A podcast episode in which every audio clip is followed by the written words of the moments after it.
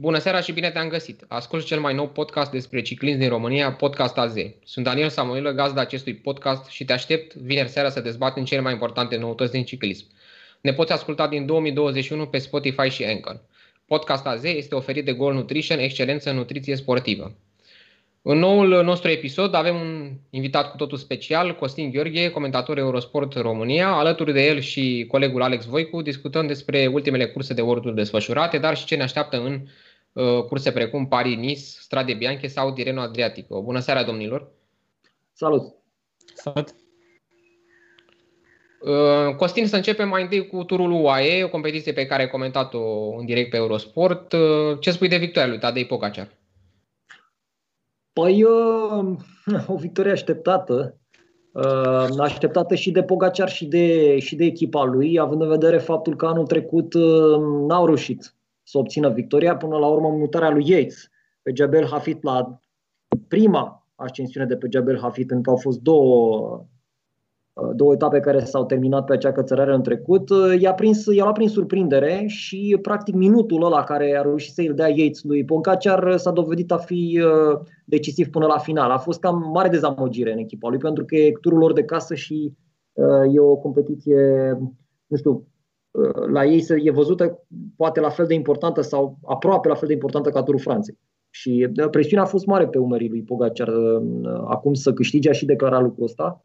Uh, și s-a descurcat excelent, iată, în condițiile astea, pe lângă faptul că are calitățile fizice pe care le are și pe care le-a dovedit deja, nu mai e nevoie să, să insistăm asupra lor, uh, a dovedit că, iată, și rezistă la presiune psihică foarte, foarte bine, că l-am văzut relaxat în cursă, fără probleme, în ciuda declarațiilor care ți-am zis, au fost destul de clare că echipaș își dorește să, să câștige neapărat uh, competiția. Bine, cred că s-a întâmplat mare lucru dacă venea pe 2, doar că nu știu cum, din postura de fost de câștigător, de, mă rog, de câștigător al Turului Franței de anul trecut, îți dai seama că ar fi dezamăgit un pic uh, să nu, să nu performeze la nivelul la care a făcut-o.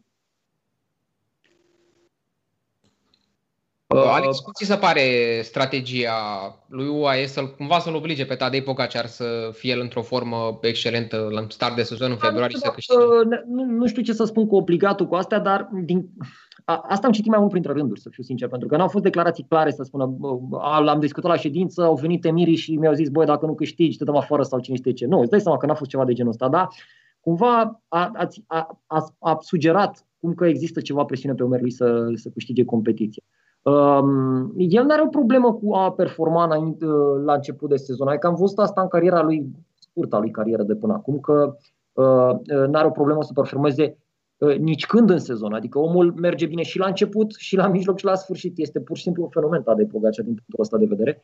Uh, cumva, iată, la vârsta lui de, atât de fragedă, de 22 de ani, uh, a descoperit uh, foarte bine și cunoaște probabil foarte bine organismul și știe cum să-și uh, Uh, gestioneze antrenamentele, uh, nutriția și toată știința asta care ține de, de ciclismul profesionist, astfel încât iată să-și programeze vârful de formă așa la secundă, pentru că a fost în vârf de formă, fără doar și boateta de Pogacar.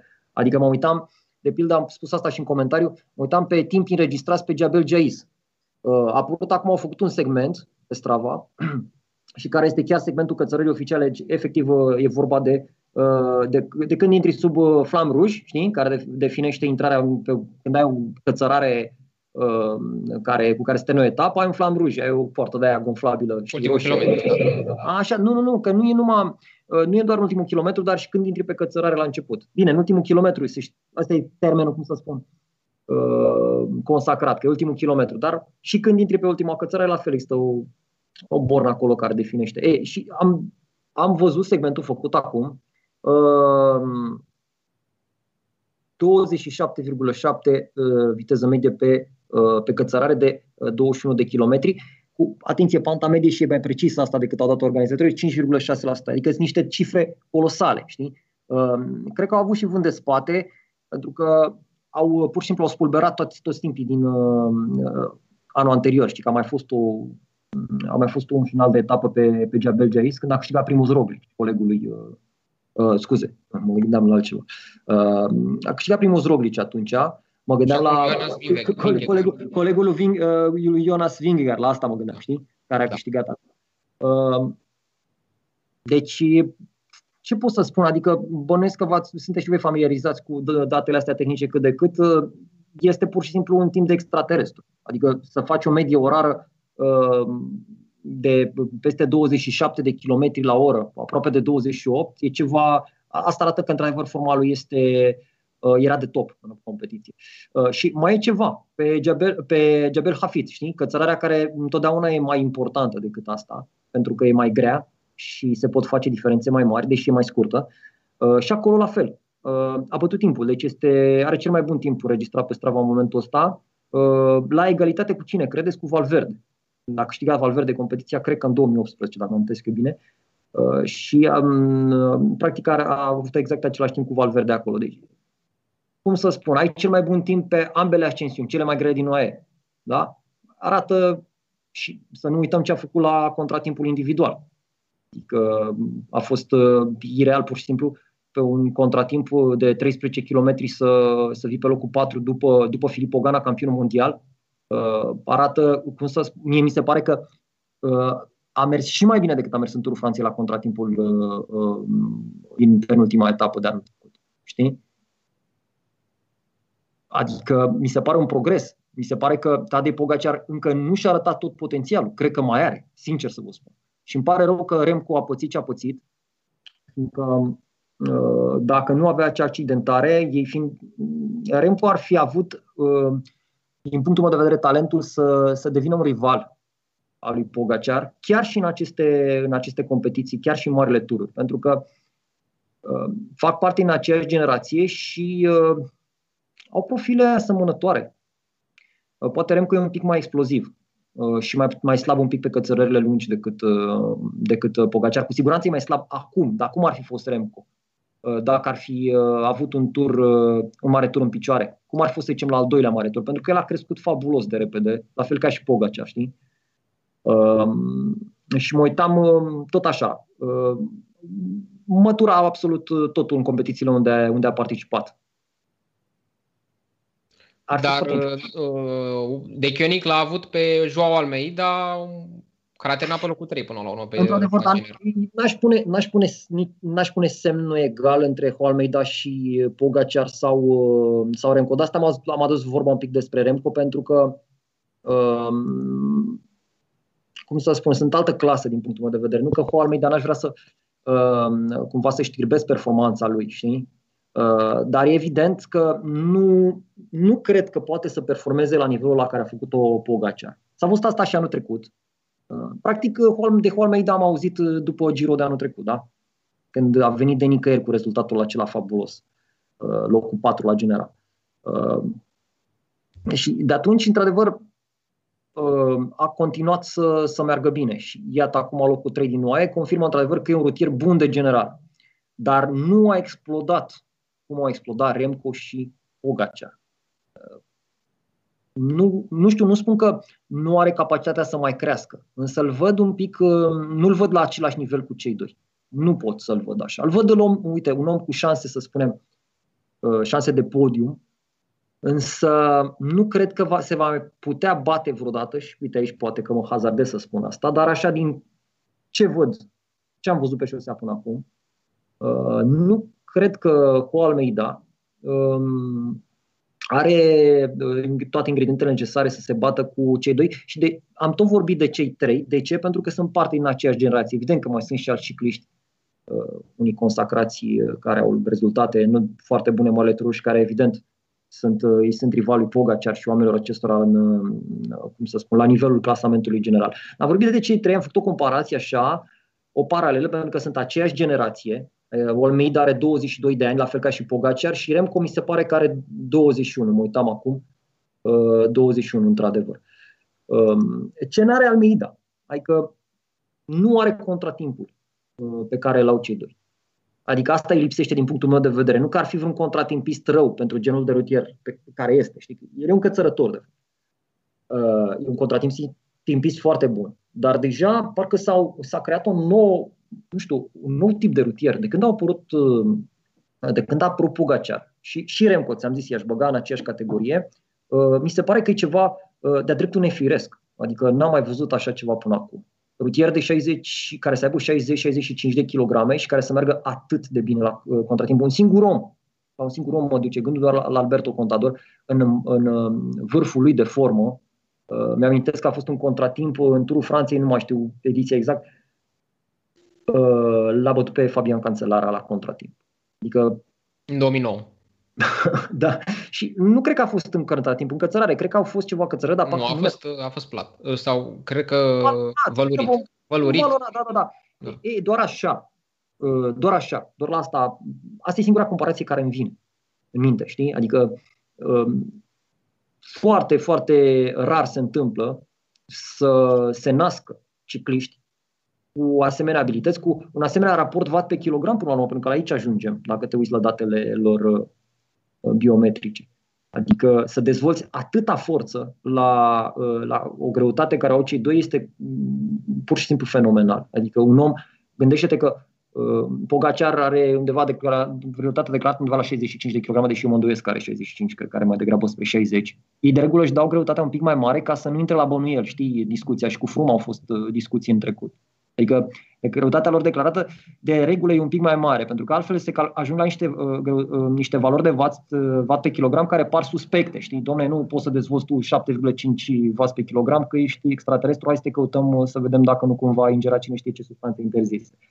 Uh, și ca să evite discuția, nu neapărat asta, nu vreau să sugerez acum că se dopează sau ceva de genul acesta, dar uh, ca să evite discuții, preferă de multe ori să dea, că, uh, să dea valori de genul ăsta. În plus, uh, greutatea variază la cicliști. Adică nu poți să spui că sunt uh, tot timpul la același, uh, um, cu aceleași caracteristici. Știi? Adică uite-te la Van Aert. Nu știu dacă ai citit uh, recent declarațiile privitoare la Wout Van Aert, care a fost în cantonament în Tenerife și, mă rog, cei din stafful de la Imbovisma spuneau că are 2 kg în plus față de greutatea lui în vârf de formă și că ar fi cumva uh, masă musculară acumulată în timpul sezonului de, de ciclocross. Asta era explicația pe care o găsiseră. Mă rog, mai puțin... Uh, Costin, o să, o să vorbim și de Van Aert când ajungem la Strade Bianche, dar uh, aș vrea să aud și părerea lui Alex Voicu despre acest UAE Tour, dar și despre sprinturile din UAE care au fost câștigate de Sam Bennett în două, în două zile și Caleb Ion în ultima zi, iar Mathieu Van Der Poel a câștigat acea etapă cu borduri. Deci,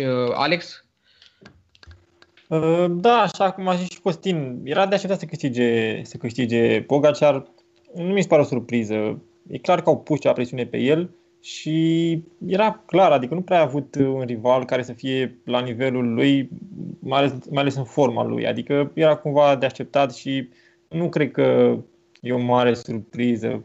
Poate Adam Yates pe, pe cățărări, dar în rest nu cred că cineva putea să-i pună probleme.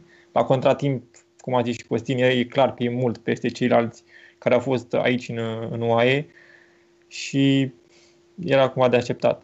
Legat de, de sprinte, s-a dovedit încă o dată că atunci când nu sunt, nu sunt probleme, nu știu, nu apar uh, incidente la final, nu apar, nu știu, dificultăți, Bennett e cel mai rapid în momentul ăsta. Adică e, a câștigat atât de, de lejer cele două etape, încât uh, mie mi se pare că poate doar Hrunewegen, dar în forma lui bună, în momentul ăsta se poate bate cu el uh, la, la viteza unui sprint. În schimb, uh, Călbion a câștigat într-o etapă mai cum, cumva unde a fost, au apărut probleme acolo cu trenulețele, dar uh, s-a văzut că Benetti cumva cel mai rapid. Ackerman s-a părut foarte, adică surprinzător de slab. Mă așteptam la mai mult din partea lui Ackerman. Cumva parcă, nu știu, probleme de poziționare sau nu știu de ce nu a reușit să, să fie acolo în fiecare etapă. Eu, eu așa văd lucrurile. Bennett, dacă, nu știu, dacă nu revine Huneven, dar e greu de crezut într-o, într-o formă bună, eu cred că el e sprinterul numărul 1 în momentul ăsta și uh, poate să câștige din nou tricou verde uh, în, în turul Franței. Clasicele au început în 2021 cu Omloop Het Nieuwsblad și Curne Bruxelles Curne. Ambele curse de o zi s-au terminat la sprint. Davide Ballerini, care are un start de sezon excelent după două victorii în Tour de la Provence, a reușit să câștige și un Omloop care a ajuns uh, la final la un sprint, s-a terminat la un sprint cu 19 rutieri, ceea ce nu s-a mai întâmplat din 1994. În timp ce Mats Petersen a fost lansat excelent de Jasper Stuyven în Curne Bruser Curne, cursă care de obicei se termina la sprint și a bifat și el primul succes al sezonului. Costin, mai întâi, cum ți s-au părut cele două curse? Știu, mi-ai povestit că nu ai apucat să vezi niciuna pentru că era la UAE, dar totuși ai urmărit o reluare din Cârne. Da, Om of Het a venit imediat după UAE, aș fi putut să, să urmăresc, dar sincer am preferat să mă dau la un antrenament, că după o săptămână în care am comentat UAE-ul, îmi lipseau, îmi lipseau dealurile, să fiu sincer. N-am apucat să văd reluarea. La Omlop, în schimb, am văzut la Cârne. La Omlop mi se pare într-adevăr un rezultat nu știu că să zic ciudat, surprinzător, să zic, uh-huh. sprintul acesta, acesta masiv, mai ales că Evident, dintre cele două, Omlohet este mult mai dificilă. Adică am înțeles că a fost mur ca pe mur pe traseu și asta, că asta spune totul despre dificultatea uh, traseului. Um, sprint din, totuși, mă uitam aici, 45 de rutieri au venit împreună, adică totuși s-au dat niște diferențe. Uh, n-a fost un sprint masiv cum s-a întâmplat de pildă, nu știu, în ultima etapă din, uh, din UAE, adică nu putem compara lucrurile, știi? S-a făcut acolo o diferență. Uh, unii rutieri au rămas în spate la anumite accelerări, probabil o, uh, au fost uh, triaje, uh, s-a triat plutonul. Despre balerini, ce să spun, mă surprinde uh, în mod foarte plăcut. Nu mă așteptam să văd un uh, astfel de, de rezultat uh, din partea italianului. A început uh, sezonul în fanfar, după cum bine ai spus, uh, uh, cu două victorii de etapă în Tour de la Provence. Uh, chestiunea aceasta cu criza COVID, cred că influența foarte mult de dat peste cap calendarul. Uh, și um, rutierii, am, cred că am mai povestit chestia asta, dar trebuie să revin asupra ei. Um, rutierii au o rutină. Chiar și cei care au, nu știu, mai puține sezoane așa, cum să spun, petrecute la nivel de ortur, dar cu atât mai mult cei cu experiență. Adică cei care au, să zicem, multă experiență în ortur au intrat deja într-o rutină, știu ce funcționează. Mă, nu știu, mă gândesc la Tim Wellens, de pildă, care uh, de când îl știu eu, merge bine la începutul și la sfârșitul sezonului. Și a și declarat asta la un moment dat. A spus, eu așa mă simt bine, așa performez și mă antrenez în felul acesta. E, ce s-a întâmplat? Rutina asta a fost clar dată peste cap. Și atunci vedem rezultate de genul acesta, rezultate surprinzătoare. Unii rutieri știu să se adapteze mai bine, uh, alții sunt dați peste cap pentru că lor le plac lucrurile foarte, foarte așezate, știi? ca să performeze. Depinde de fiecare rutier. Uh, din punct de vedere al spectacolului, eu zic că noi avem de câștigat pentru că o să vedem tot felul de răsturnări de genul acesta de, de situație. Știi? Adică cine l-ar fi dat pe Davide Ballerini câștigătorul în Lomlopet? Hai să fim serioși, nu știu ce cot a avut, dar cred că a dat uh, peste cap toate cot, uh, cotele de, de pariu. Știi? Um, a mai câștigat, nu știu, etape prin turul Polonia, a mai câștigat etapă prin turul Sibiului, dar niciodată o cursă de o asemenea anvergură, știi? Uh, bine, a mai fost, uh, nu știu, și prin Italia am mai avut câte, câteva rezultate, însă nu nimic de, de genul acesta. Știi? Dar la Petersen te așteptai să... Pedersen, să spun sincer, ghidonat, ghidonat de un Stuyven care, să nu uităm, a câștigat un Lopet în trecut. Uh, Anul și, trecut. Da. Uh, cum a avut mare avantaj. Uh, că era acolo Stuyven lângă el și e deja confirmat. Adică nu e vreo surpriză Pedersen. Ce mi s-a părut fabulos este ce a făcut Matthew Van Der Poel, adică atacul acela uh, uh, extraordinar de lung, parcă 80 de kilometri sau ceva de genul acesta, dacă nu înșel. 80 uh, Așa. Uh, nu știu ce, ce efectiv, nu, cum să spun, uh, e de apreciat, ne-a arătat o forță fabuloasă, ne-a arătat că e extraordinar de talentat. Bine, știam asta, dar sincer nu apreciez strategia, adică mi s-a părut un pic uh, uh, demonstrația lui, să spunem, care a făcut-o, mi s-a părut exagerat. Adică, ok, ești foarte bun, ești un cap peste mulți alții, dar parcă totuși ar trebui să fii și un pic înțelept, că uh, în ciclism contează foarte mult și cum abordezi strategii cursa. Ori nu mi s-a părut deloc o mișcare uh, bună. Uh, mai cu seamă că el, grupul final, am înțeles că a prins evadarea inițială, deci oamenii deja... Așa, oamenii erau deja obosiți, Uh, plus că nu, erau, nu, nu era pe, din câte mi-amintesc, nu era nimeni la nivelul lui acolo în evadare. Și chiar pe final am văzut cum uh, a avut o discuție cu oamenii din revadare și toți clătinau din cap, nu, nu vrea nimeni să mai ducă trenă. Uh, semn că nu mai puteau, sincer, cam îi cam citești după un timp. Știi? Adică erau, păreau sincer, adică oamenii chiar nu mai puteau să ducă. Nu, nu că să dădeau la o parte sau ceva de genul ăsta.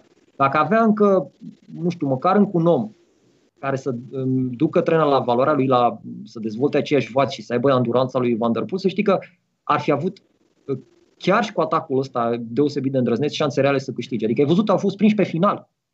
Chiar pe final și asta nu din cauza lui Van Der Poel, ci din cauza că ceilalți nu mai făceau față din grupul acela. Uh, e fabulos, ce, să pot, ce pot să spun. Și apropo de uh, genul acesta de evadări, că tot aduc vorba de Remco, uh, și el a avut așa ceva în Truf Germanii, dar nu știu că am comentat, vreo 100 de kilometri. Adică asta iarăși arată ceva, un potențial fantastic. Și apropo de Filip Ogana, că tot vreau să lucru, leg lucrurile de, de Remco, de Tadei și de noile generații, să nu uităm că Filip Ogana a venit după Remco Evenepoel la campionatele mondiale de contratimp din Yorkshire. Adică l-a învins pe Gan, gândiți-vă. Uh, îmi pare foarte rău că s-a întâmplat ce s-a întâmplat în Lombardia. Uh, chiar eram curios să văd ce poate să arate, ce poate să arate Remco Evenepoel într-un mare tur. Uh, el va reveni, pare în Giro după toate probabilitățile. Um, a, încercat, a încercat o revenire în octombrie pe bicicletă, însă n-a fost de bun augur. Um, problemele lui la, la șold, pentru că el a suferit mai multe fracturi și am zis că la șold e cea mai rea. Uh, șoldul nu se refăcuse complet, doctorii au zis uh, ok, trebuie să revii la alt tip de, de recuperare, nu ai venit deocamdată pe bicicletă, not, uh, recuperare în sală, ceva de genul acesta. Și uh, are un plan A care spune că va reveni în Giro fără să aibă pretenții evident să performeze și ne așteptăm la orice în Remco. Uh, și planul B este să revină la Jocurile Olimpice, care apropo o să fie ceva fabulos, adică pe lângă faptul că vor fi sub, uh, pe un traseu extraordinar de frumos, pe muntele Fuji, în Japonia, uh, cred că e cel mai greu traseu, nu știu, de, de când, din, din totdeauna. adică 5800 de metri am văzut sau ceva de genul ăsta, sau de diferență pozitivă de nivel, mi se pare ceva uh, fără precedent. Nu știu, poate, poate mi-am gândit, ori fost 4800. În orice caz, am văzut acolo cățărare de 6,5 km cu pantă medie de peste 10% pe traseu. Adică o să fie un traseu pentru Pogacar. și pentru Remco, de ce nu? Și, uh, și pentru Hoalmeida. Și bineînțeles să nu uităm pe uh, oamenii care uh, se băteau de regulă să, să câștige, nu știu, Primoz, Roglic, dar deja parcă, nu știu, vorbim, am senzația asta că Roglic e de domeniul trecutului, după ce au reușit oamenii ăștia să facă, evident că nu e, dar parcă pălește așa steaua lui Roglic, care părea să, părea să intre într-o epocă de dominație și părea să în sfârșit, iată acum e timpul lui Roglic. Dar uh, tinerii aceștia nu prea sunt de acord. Um, până la Jocurile Olimpice și alte mari competiții din vară, Costin să ascultăm și părerea lui Ales, care s-a uitat atât la Omlop cât și la Cârne. Uh, care ți s-a părut mai spectaculoasă, Alex? Uh, ambele au fost, clar a fost mai spectaculoasă Cârne. Uh, vreau să-l contradic puțin pe, pe Costin. Nu mi se pare că el vrea să câștige sau a fost o strategie proastă ce a făcut Van Der Poel. Uh, e clar, eu am văzut și Lesaman, nu știu dacă ați văzut. El a avut aceeași strategie. El a atacat pur și simplu pentru a se pregăti. Adică nu cred că a avut vreo, vreo intenție de a câștiga. Uh, la fel ca și în Lesaman, el a atacat doar în, în ideea de a-și ajuta colegul. În Lesaman, colegul a câștigat. S-a, s-a, a, strategia a mers. El cred că merge doar ca să acumuleze kilometri cumva el e uh, într-o formă, e foarte pregătit, dar pentru curse mai scurte. Adică s-a văzut la campionatul mondial de ciclocross cât de, cât de pregătit e. Adică e clar că e, e un monstru și e pregătit uh, foarte bine, doar că uh, nu cred că e pregătit pentru lungimile din, uh, din clasice momentan. El fiind cumva în forma de, de ciclocross. Uh, cam asta cred că a făcut și, și Ala Filip. Recunosc că mi-a plăcut ce a făcut Ala Filip. Cumva nu mi se pare deloc surprinzătoare victoria lui Balerini, ținând cont că la Filip a mers pentru echipă. Cumva, cred că asta a fost și strategia lui De Chionic. L-au, l-au trimis pe Ala Filip în, în evadare, doar ca celelalte echipe să, să obosească. S-a văzut că la final uh, erau, adică cumva în ultimii 50 km sau ceva, mereu erau în uh, mai mult cei de la De Chionic și finalul cumva a fost uh, așteptat. Adică erau, erau, cred că vreo trei sau ceva în grup, în schimb ceilalți, celelalte echipe mai aveau doar sprinterul și poate un om pe lângă. De asta cred că o să fi, cumva a fost o dovadă uh, sau cumva un preview pentru ce să fie primăvara asta. Cam așa o să fie toate clasicele cumva. Uh, cu Dechionic uh, sunt superioritate numerică. Ei au arătat că în continuare sunt cei mai puternici, adică pot să câștige din, dintr-un atac, din uh, evadare, la sprint. Au, uh, au oameni pentru orice, orice final uh, poate fi într-o cursă clasică și cred că asta le dă de gândit multor, multor echipe. Adică să ajungă la Filip să muncească pentru echipă, chiar dacă e o cursă mai mică, uh, clar, decât uh, Turul Flandrei sau Paris-Roubaix, dar s-a dovedit cât de puternică e de Koenig din nou. Adică eu asta, eu asta am înțeles. Da, să știi că ai dreptate, uh, dar um, ai dreptate din punctul ăsta de vedere, dar pe de altă parte, adică dacă ne gândim la strategie, dar mă uitam la ce nume s-au fost pe aici și nu am zis în, în sensul că nu mă așteptam la balerinii de pildă, ca individ. Bineînțeles, ca forță colectivă Quickstep îi cunoaștem din anii trecuți, știm cum evoluează în cursele acestea. Sunt, uh, domin, domină clar clasicele. Uh, iar cu privire la rolul pe care joacă rutierii, au mai declarat și în trecut că ei sunt foarte uh, uniți și că există o mentalitate foarte plăcută la ei în echipa roșie să sudeze echipa, să cumva să ateneze orgolile și nu mă surprinde că muncesc uh, vedete când le vine rândul. Uh, ba chiar mi se pare un ingredient al succesului al celor de la, de la Quickstep, știi?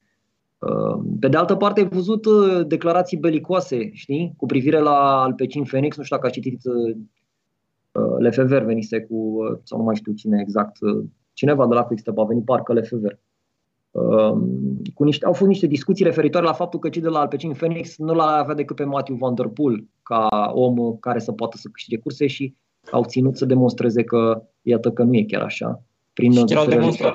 Chiar au exact. demonstrat. Exact, cu victoria lui Tim Merlier din, din Leosama, o cursă care anul ăsta a fost, o cursă, a fost ușoară. Știi? De regulă acolo plouă, e frig, e groaznic și sunt zeci, cel de, în mod regulat sunt zeci de rutieri care nu termină cursa. Ori acum a fost mult mai, mult mai legeră și mai trebuie să menționăm faptul că uh, Van Der Poel uh, a mers cu maneta ruptă sau ghidonul, nu cu ghidonul, cu, cu ghidonul, chiar cu ghidonul rupt uh, pe final. El are un ghidon integrat de carbon, nu o să spun acum producătorul că nu vreau să le fac reclamă negativă. Uh, m-am uitat un pic la modelul ăla de ghidon.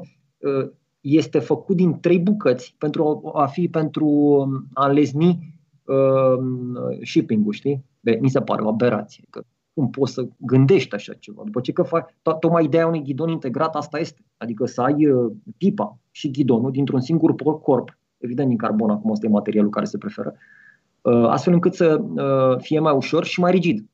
Ori dacă tu începi să îmbini piese și ceva de genul ăsta, iată ce se, ce se întâmplă. Chiar mă mir că nu s-a discutat de lucrul ăsta. M-am uitat cu atenție să văd uh, Uh, exact ce, ce ghidon, uh, pe ce ghidon fuge Matthew Van Der Poel sau ce, mă rog, ce ghidon a folosit în, uh, în cursa aia. E un ghidon aero, într-adevăr, e foarte, foarte important că ai niște avantaje aerodinamice, poate pare ciudat, dar chiar contează la un nivel să fie și ghidonul aero. Adică se câștigă niște, nu știu dacă un vata, s-ar putea și 0,5 W, dar contează. Contează chestia asta ai avut, ai avea avantaje aerodinamice, dar iată că la capitolul rigid, durabilitate a avut de suferit. Și parcă mi-am amintesc de un episod asemănător când i s-a rupt pipa unui rutier prin Paris-Roubaix și când cumva era, uh, nu mai știu cine era, cineva de la, de la Sky, parcă.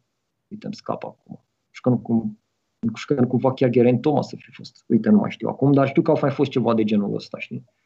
Uh, Costin, uh, Alex, scuze că te întreb, Costin, dar nu avem foarte mult timp la dispoziție, că așa am putea vorbi foarte mult despre toate evenimentele care s-au întâmplat în ultimul timp, dar cumva ne limităm la un timp. Uh, să trecem uh, acum la Strade Bianche, prima mare clasică, mi se pare chiar mai prestigioasă decât Omloop Head, deși Omloop Head e mult mai veche. Iar la startul ei vom avea așa, Wout van Aert, Mathieu van der Poel, Juliana la Filip și cred că m-am oprit aici. Adică avem deja prim, cei mai mari favoriți din clasice prezenți în Strade Bianche. Deci Cred că ne așteaptă o luptă fabuloasă, pe lângă că mai avem Van Avermaet, Tom Pitcock, Formol, Pogacar, Mohoric, Simon Yates, Bauke Molema, Tim Valens, Roman Bardet. Deci avem o listă de start cum probabil n-am mai avut până acum Strade Bianche. Cum vedeți cursa asta? Ai spus, un, ai spus un nume foarte important acolo uh, și cred că o să joace un rol important, dacă nu anul ăsta de la anul în clasice, Tom Pitcock, adică nu știu, am... A făcut deja podium în cârne. Da, da, și cât, cât, de, cât de, pe mine mă surprinde cât de puternic poate să fie el la, la, nu știu, fizicul lui pe, pe pavate, adică, sau pe căsărele pe pavate, mi se pare incredibil. Are sub 1,60, adică e incredibil, are fizic de cățător columbian și se ține bine pe pavate. Asta mi-a... Și cred că o să se ține bine și pe, pe Stade Bianca, adică pe, pe zonele astea din, Sterati, din strade. Sterati, da. Da, pe Sterati, scuze. Cred că o să ține la fel de bine. E clar că principale favoriți sunt tot, tot cei trei, dar e de, e de văzut ce se întâmplă cu, cu Van Aert, pentru că e, e cumva dubios. Uh, Ala Filip și Van Der Poel au ales să pregătească în clasice. În, în schimb, el, după, după ce a terminat sezonul de ciclocross, s-a dus în, s-a dus în, în Tenerife și se pregătește acolo. E clar, au spus cei de la, au spus cei de la uh, Jumbo că e pregătit, că e, cum a spus și Costin, că e puțin cam uh, kilograme în plus, dar a, a rupt acolo, adică ce a făcut acolo, din ce s-a auzit, că a avut niște timp extraordinari. Și e de văzut uh, cât de pregătit e pentru bătaia cu băieții ăștia care ei au fost în clasice, adică chiar dacă n-au performat, au fost în nou, au fost în, în curne și eu cred, eu cred totuși că Ala Filip și Van Der Poel au un mic, uh, au un mic avans față de el în momentul ăsta.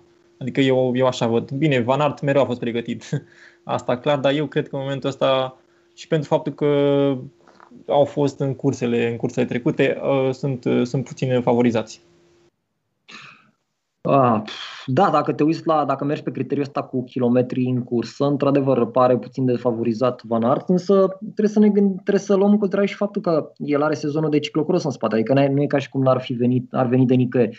Uh, bineînțeles, ciclocrossul are particularitățile lui și mai spus tu mai devreme de Matthew Van Der Poel că era adaptat la eforturi pe, mai scurte, asta ca urmare a participării la cursele de ciclocross.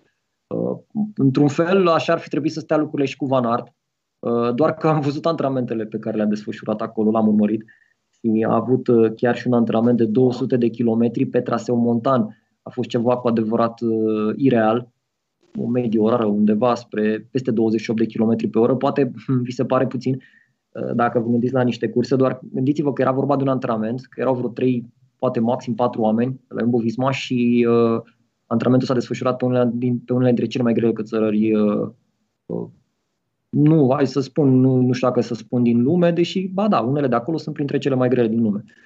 Uh, a fost, uh, cum să spun, adică arăta care anduranță. Asta am văzut acolo. Uh, și plus, eforturile lui s-au concentrat atât pe dobândirea anduranței, dar și pe puterea aceea explozivă, pentru că a avut timp extraordinar pe segmentele scurte și abrupte. Ei se, se-a pregătit clar pentru de Bianchi.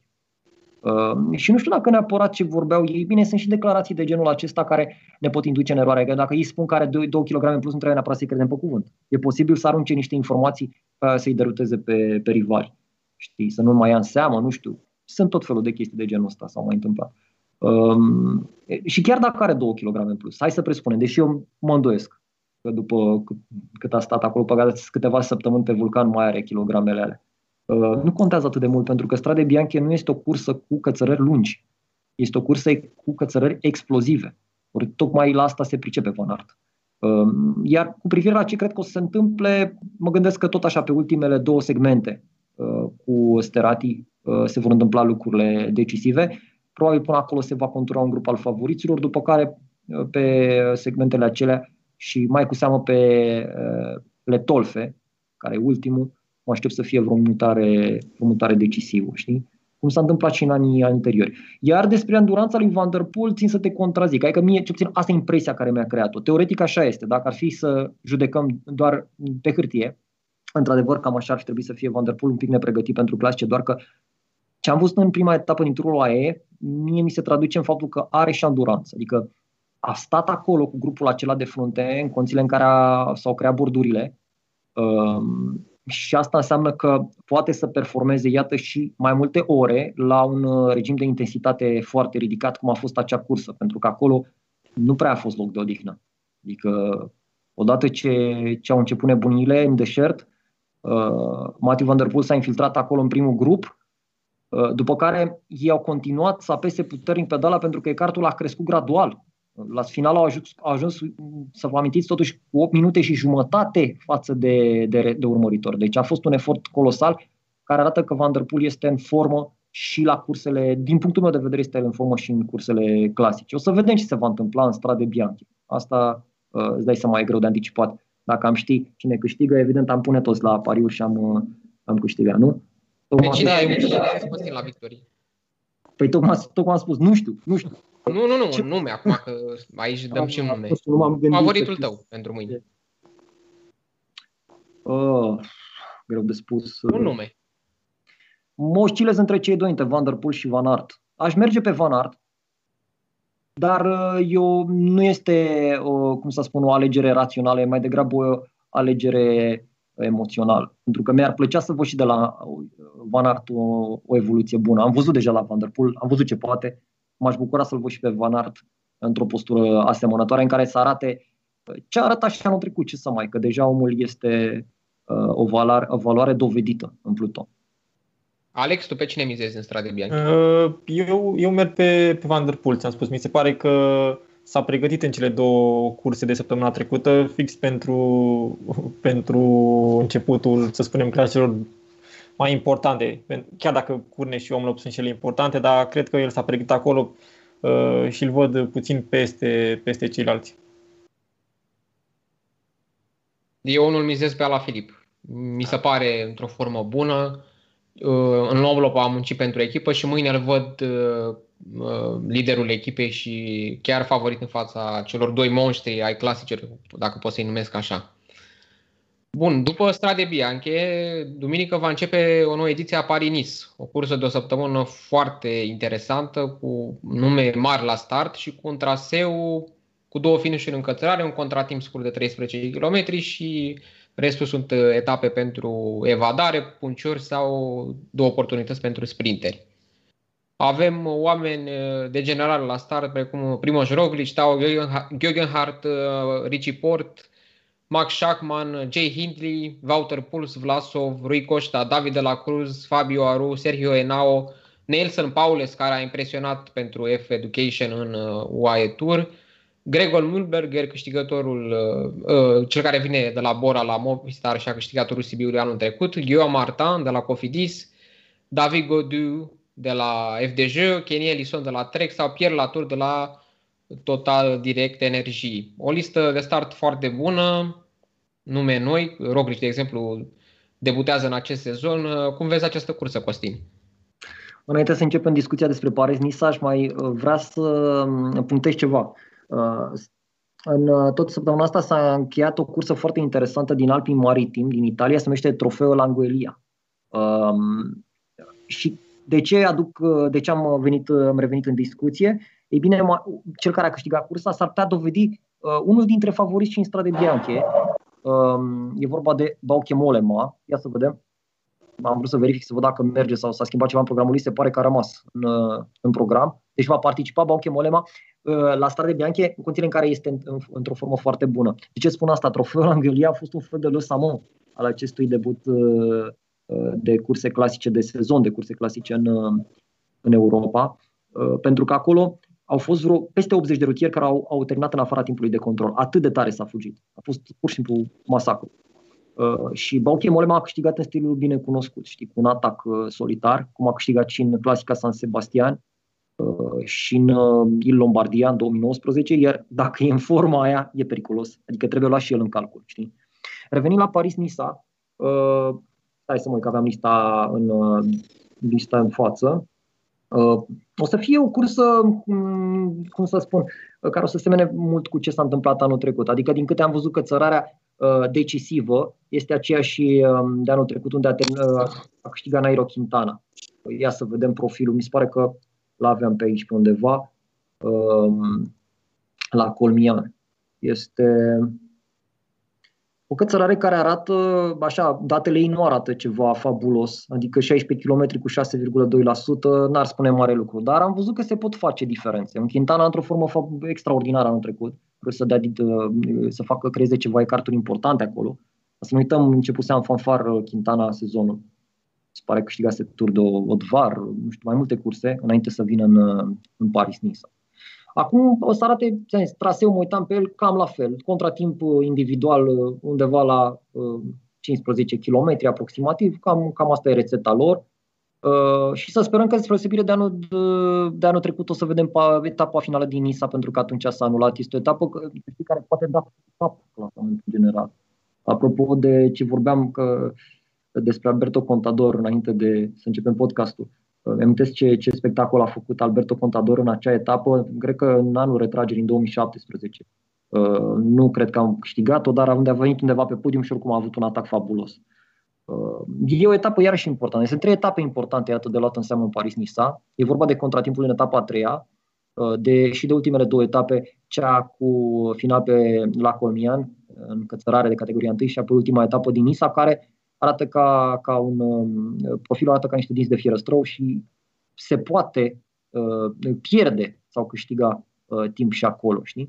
Cât în ce privește lista de start, ia să vedem ce fel de oameni avem aici. Tu ai pomenit de primul Roglic. Bine, Roglic dacă se află într-o formă uh, decentă, nu la uh, nivelul uh, care, la care a fost anul trecut în Tour Franței de pildă, e deja primul favorit la, la victorie în condiții. E la prima cursă a sezonului, vom vedea ce Este, este într-adevăr prima cursă, dar deja ți-am spus, e greu să, dacă de regulă sportul, în sportul ăsta e greu să anticipezi lucruri, acum e și mai greu pentru că sunt condițiile acestea că în permanentă schimbare.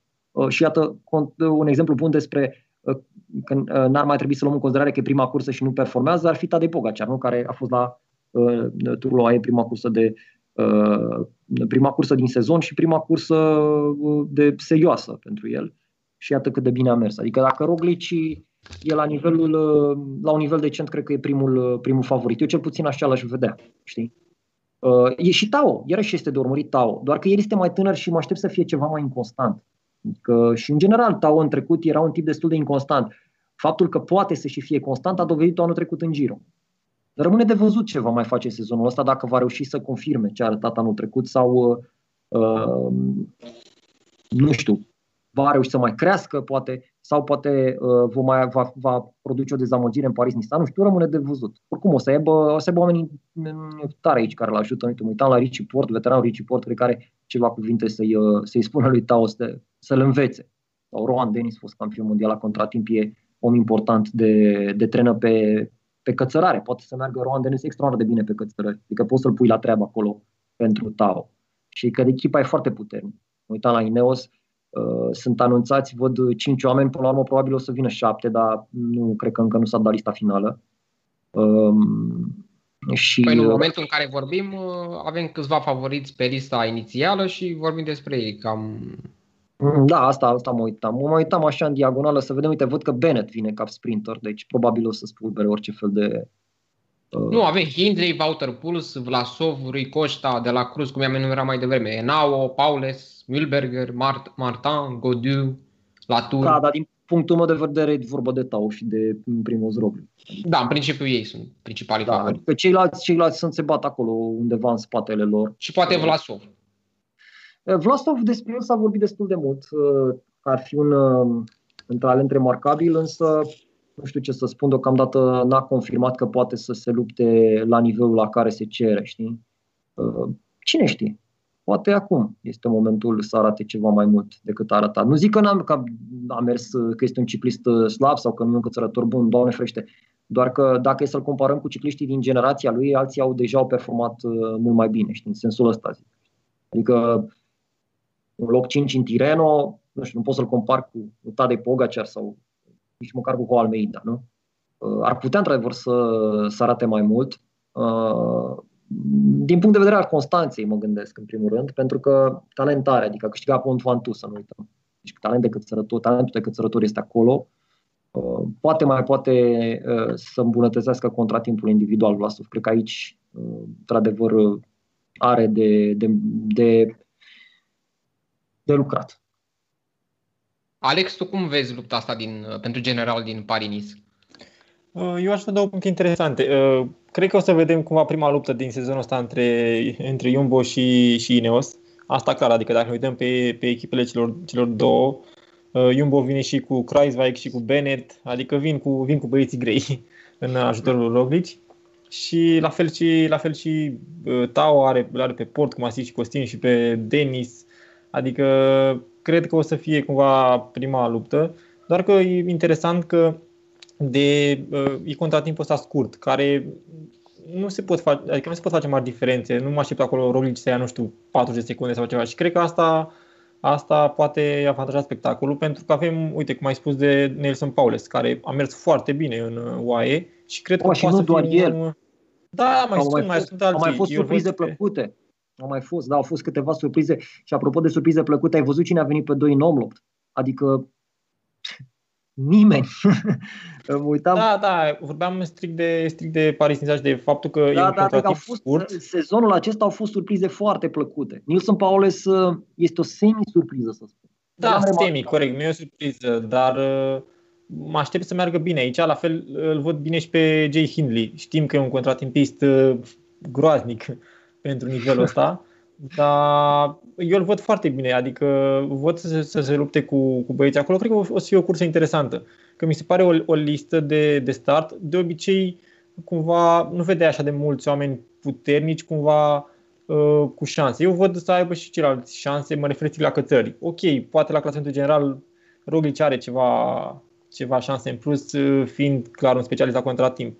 Dar și eu îi văd, uh, îi văd bine și pe, a- și pe alții, nu știu, vreau să văd uh, vreau să văd cum merg și alții, nu știu, și francezii. Cred că asta e, asta e un alt motiv pentru care au pus mai puțin kilometri de contratimp. Adică să meargă bine și uh, Guillaume Martin sau, sau Godiu sau chiar Pierre Latour.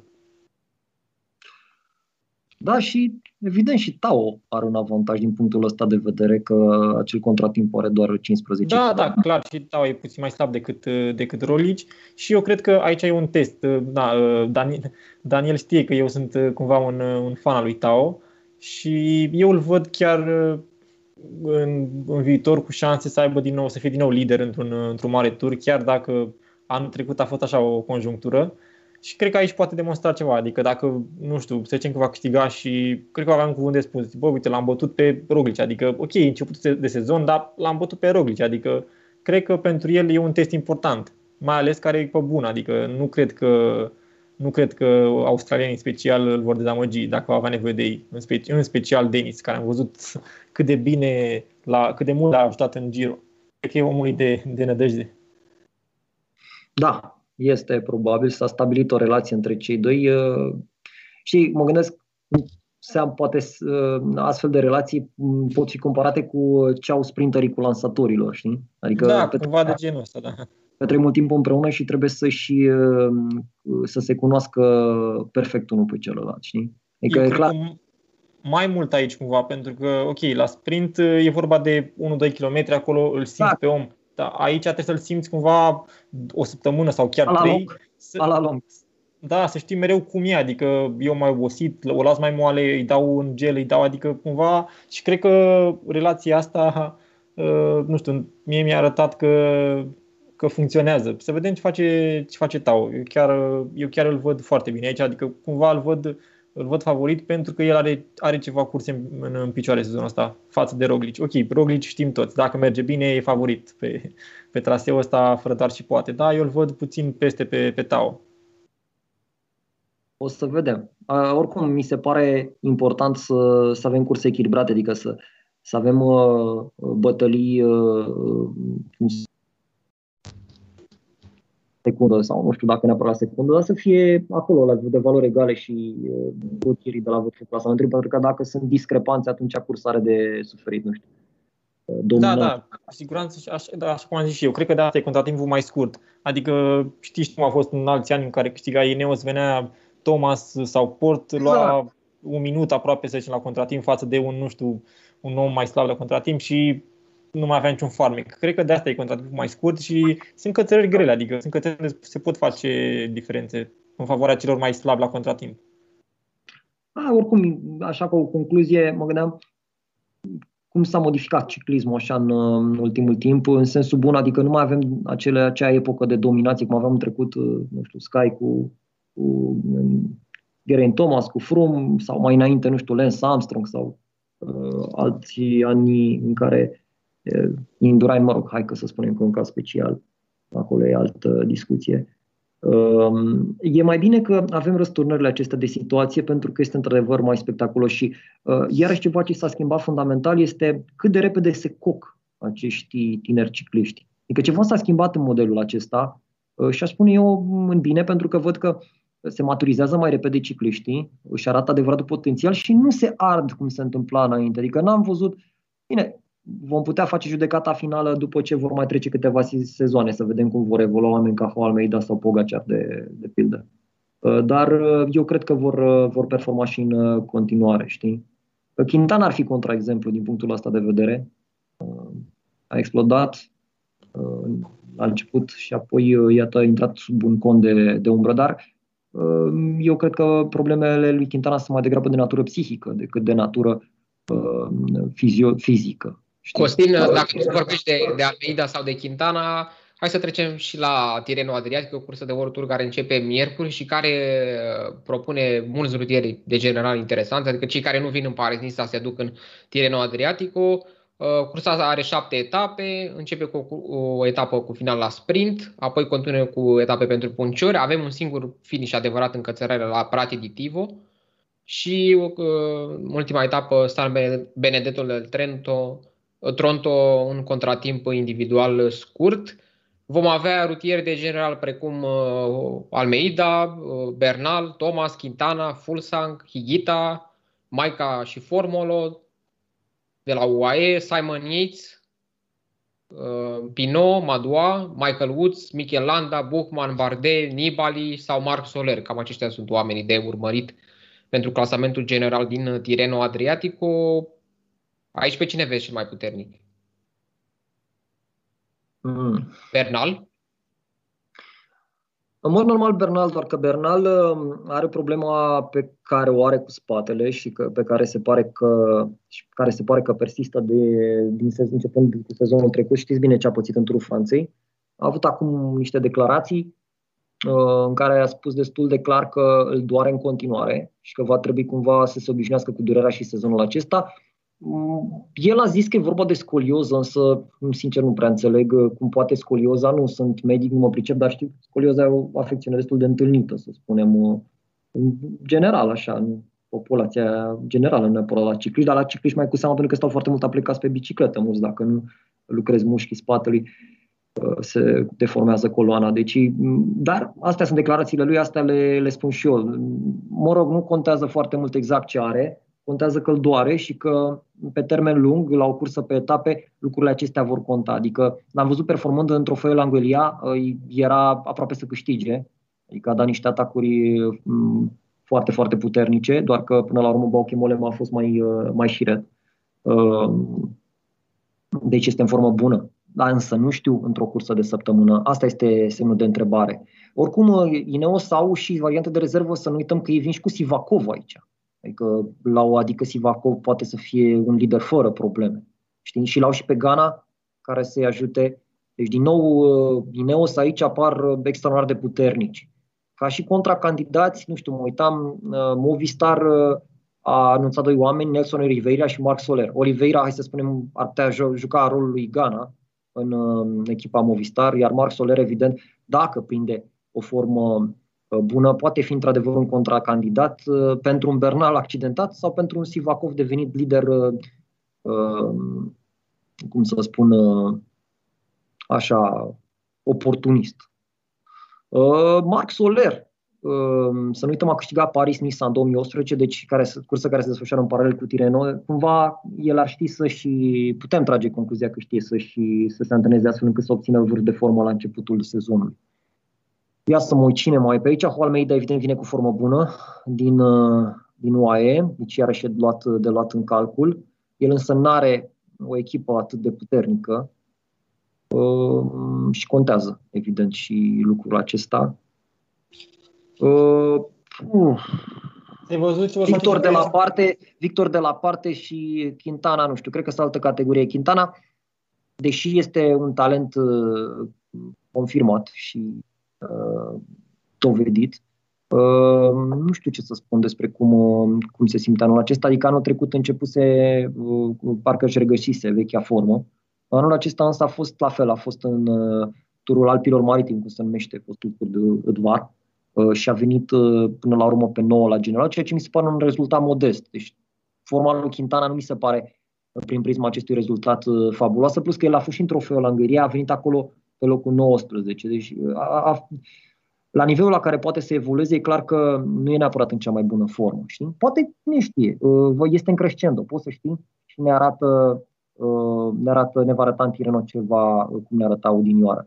Um, aș mai vrea să mai spun ceva despre etapele din Tireno. În afară de acea cățărare Pratiritivă care știm că este e foarte importantă la nivelul clasamentului general și de contratimpul din ultima etapă. Mai este o etapă, etapa 5 o etapă care seamănă cu ce am văzut, cred că, nu mai știu, cred că 2013 parcă, am văzut, și că vă amintiți, o etapă câștigată de Peter Sagan cu niște pante de 30% în Sant'Elipidio de, de Mare, dacă nu mi-amintesc eu bine, a fost o etapă de genul acesta ca profil. Și anume, cum e profilul acesta? Jumătate din această etapă este, uh, arată ca un fier, da, fix ca un fierăstrău. Este vorba de un uh, circuit cu un zid de 1,5 km cu 10%, un zid care, văd eu, va fi parcurs, cred că, de cel puțin 10 ori. În condițiile astea, o să fie și acolo, din punctul meu de vedere, câteva lucruri interesante de, de urmărit. Adică în trecut a contat acea etapă, știi? Iar etapa asta seamănă cu ce am văzut atunci. Sagan atunci, mă rog, era alt Sagan decât e acum. Uh, dar ar fi a treia etapă de luat în seamă uh, în uh, Tireno Adriatic. O cursă superbă, Tireno. Trebuie să recunosc că e una din preferatele mele pentru că traversează Italia de la în vest la est. Și o cursă pe care unde aș vrea să atrag atenția că s-a făcut o transformare, n-aș spune neapărat grozavă. Anul trecut am văzut că la Lido di Camaiore au introdus etapa aceasta plată. Practic etapa de anul ăsta este o replică a celei de anul trecut și um, nu știu ce le-a fi plăcut organizatorilor, dar au decis să facă așa. O schimba modelul. Modelul era clar. Deci întotdeauna aveai contratimp în Lido di Camaiore pe, uh, pe echipe și apoi aveai contratimpul individual în San Benedetto del Tronto. Era o rețetă. Însă cred că de atunci, bine, nu, au mai fost, de ce să zic, dar a fost incidentul acela, că vă amintiți cu echipa Sky când a, i s-a rupt roata unui rutier, uh, parcă lui Moscon.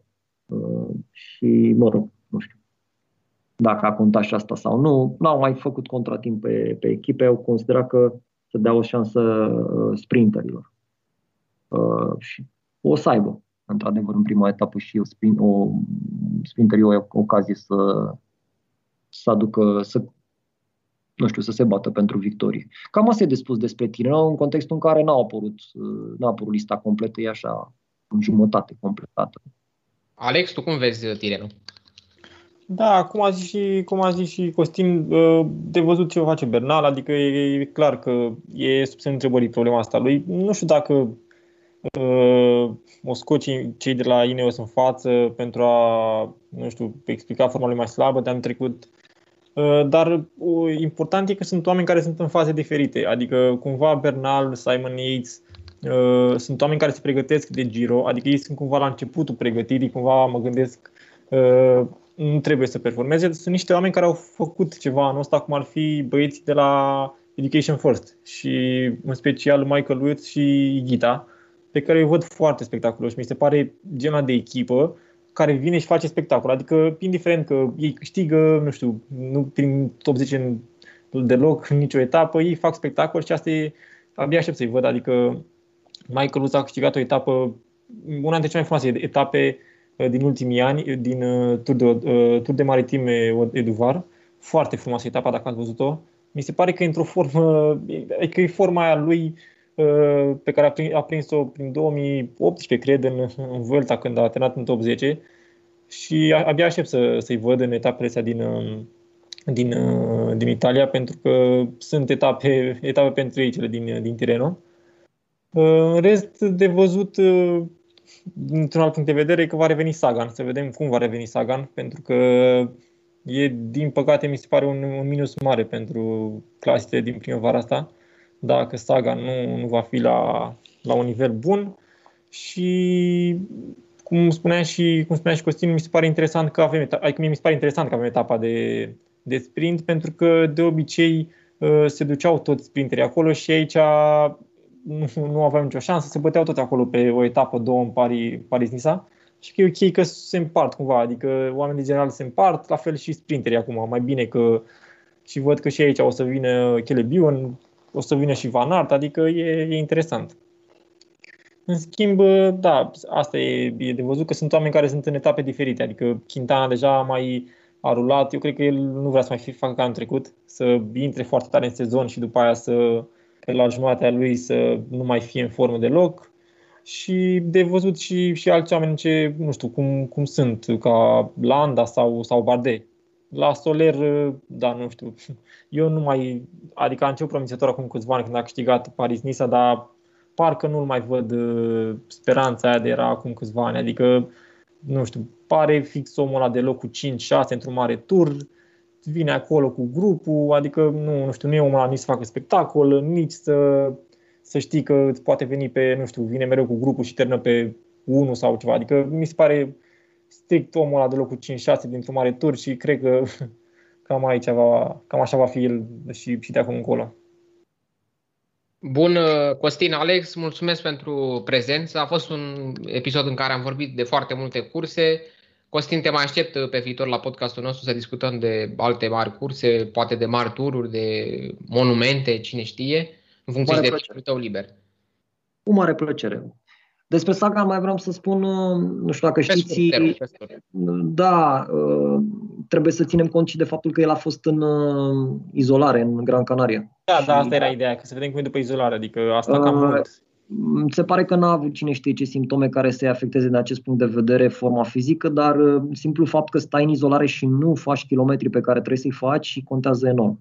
Adică e clar că uh, nu e, n-a, n-a, n-a început cu dreptul sezonul ăsta. Asta mai vreau să completez în legătură cu prezența lui în Tireno Adriatic. În rest, uh, cam atât și ar mai fi de văzut dacă Nibali și Maica reușesc să și mai să vină într-o formă mai bună decât au arătat-o în UAE, pentru că acolo au fost clar nu știu, într-o cursă de pregătire. Ei n-au avut performanță.